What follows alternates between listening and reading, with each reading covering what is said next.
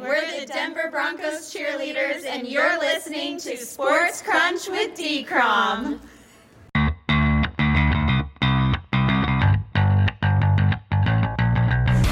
Back in the 2022 Reese's Senior Bowl, this is Sports Crunch with T-Crom. I'm your host, David Crum, we are joined by Brandon Krisztal, who covers the Denver Broncos for 850 KOA Radio in Denver. And Brandon, obviously, the main headline for the Broncos in terms of the football product is they're going to look for a dramatic upgrade at quarterback. Aaron Rodgers, Russell Wilson, whether or not they become available remains to be seen. But let's just go hypothetically and say that both of those guys stay put with their respective teams.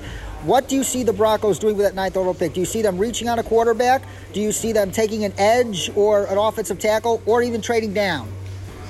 David, I think all those possibilities exist, right? And that's yeah. why George Paton and his staff are in Mobile looking at these quarterbacks, specifically the ones near the top, right? Kenny Pickett and Howell and Carson Strong with his big arm, right? And yeah and Malik Willis. And so you have to decide is that a reach? Obviously, Matt Corral's not here either, and I think he'll be in the mix when it's all said and done.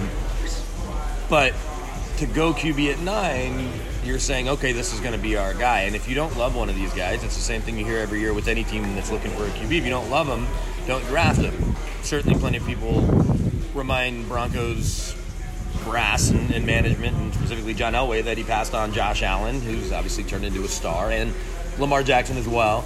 Uh, but every team passed on, on Lamar until the very end of that round. And the Broncos are still searching for their QB. There's obviously veteran possibilities too beyond the two names you mentioned with, with Russ and, and Aaron Rodgers. Kirk Cousins' name comes up. Jimmy Garoppolo's name comes up. Could Baker Mayfield be in the mix potentially if the Browns decide to move him? So they have a lot of options. And then Drew Lock is still there. So I don't think Drew's anywhere near their plan A. And if they draft one of these young QBs, do you keep Drew around, or is his presence does that push this this draft pick if, if that's the way they go, or even if they trade down to the middle of the round and still take a quarterback, right? Because one they likes at 15 or 18 or whatever it may be. Is Drew's presence more of a I don't want to say annoyance, but a shadow, especially because Drew will likely be ahead of any of these guys, right? Uh, so I think that Drew's presence in Denver where he could very realistically still start week one, there's a better chance that if they bring in a vet, they keep you around and continue to let him develop around Nathaniel Hackett and his staff. But quarterback is going to continue to be the question. Yes, and speaking of Nathaniel Hackett, what were your thoughts on that hire of the Broncos making Nathaniel Hackett their new head coach? He was number one on my list, talking to people around the league, talking to people that, that know him really well the energy that he brings is obvious. It's I think it's infectious, and I think it's something that they really needed at Broncos headquarters there at the UCHealth Training Center. They they needed an infusion of energy. Vic Fangio's a hell of a football coach, and you heard George Paton say he's uh, the smartest football coach he's ever been around.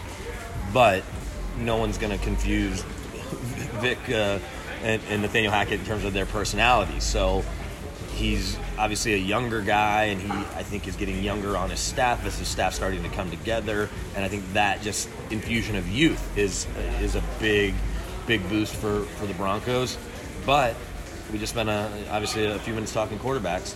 If they don't get that right, maybe Nathaniel Hackett can win games with a lesser quarterback. But the odds that you're going to get to where not only Broncos country is used to being and wants to be, but past the Chargers and the Chiefs, and now the Raiders with Josh McDaniels and likely Derek Carr. It's gonna, it's gonna maybe be a short run for Nathaniel Hackett, and it won't necessarily be his fault. But I think, I think it's a home run hire, and hopefully he'll be there for a long time. Uh, indeed. And uh, yesterday, it was as expected. The Broncos officially announced that the team is going for sale. A, um, uh, when would you expect the sale to start to be finalized? And B, would you be surprised if it's sold to a group as opposed to an individual?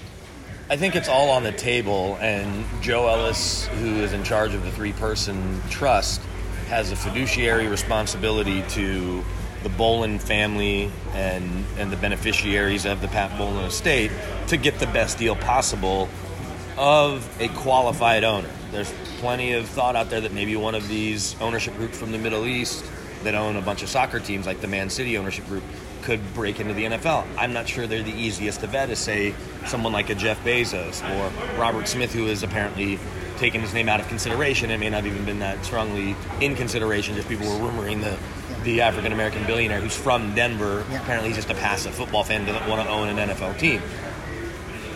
we hear that Peyton Manning is going to be part of a group. There was a rumor that John Elway was part of a group. It appears he's not currently part of a group. That doesn't mean he might not attach himself to a new group.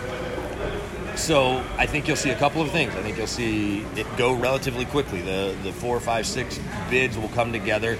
We likely won't hear specifics other than the money's getting driven up, and you know the Broncos are valued right around 3.7, 3.75 billion.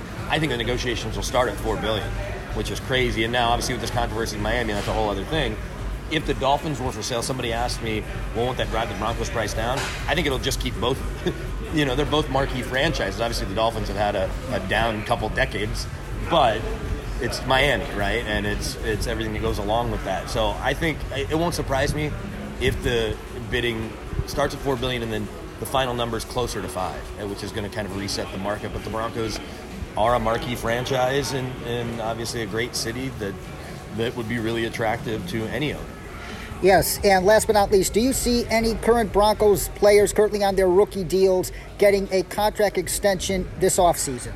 The only one that would even make sense would be Bradley Chubb, and I guess I, I, shouldn't say the only one. There's a chance they could extend Dalton Risner too, but it feels like they're gonna just let it all play out because they have all these other young linemen. And I think they like Dalton, and this offense will probably suit Dalton's skill set a little more.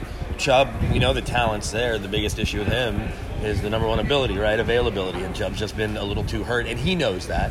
But he knows when he's right, he's a Pro Bowl starter. That's what we saw in, in 2020. So I, I don't think that you'll see a deal done in, in the summer necessarily for either of those guys. But maybe if Chubb's healthy early in the year, you might see a contract extension in weeks, you know, four, five, six, somewhere in, in there. But they don't have names that are like, oh, you have to get this deal done right away beyond Chubb, and, and they're going to let that play out. Uh, what about Dre'Mont Jones? He's been an underrated uh, blooming star for them on defense. Uh, do you think they potentially extend him sometime during next season if he keeps this up? I, I, I do think so, and a lot of it depends on exactly what the defense looks like, but it, it looks like with the defensive coordinator they're set to hire from from the Rams. He worked with Vic Fangio. yeah, he yeah. worked with with Brandon Staley, and so he'll likely keep the defense pretty similar, which means Dre'Mont Jones will have a chance to excel. And we saw him take a big step. Dre'Mont's a really hard grader on himself. And after his rookie year where he played pretty well, he's like, I have to get better against the run. He kept talking about it in year two. And this year, I think you saw him especially, he was close to some, some quarterback sacks early, and then mid-season it really started to turn on. So I guess Dre'Mont is, is one more name to, to think about. It feels like an inevitability that uh, he'll be in Denver. It's just, a, I guess, a question of timing as to when they'll offer him that deal. Brandon Krisztal, 850 KOA Radio in Denver. Thank you very much for your time.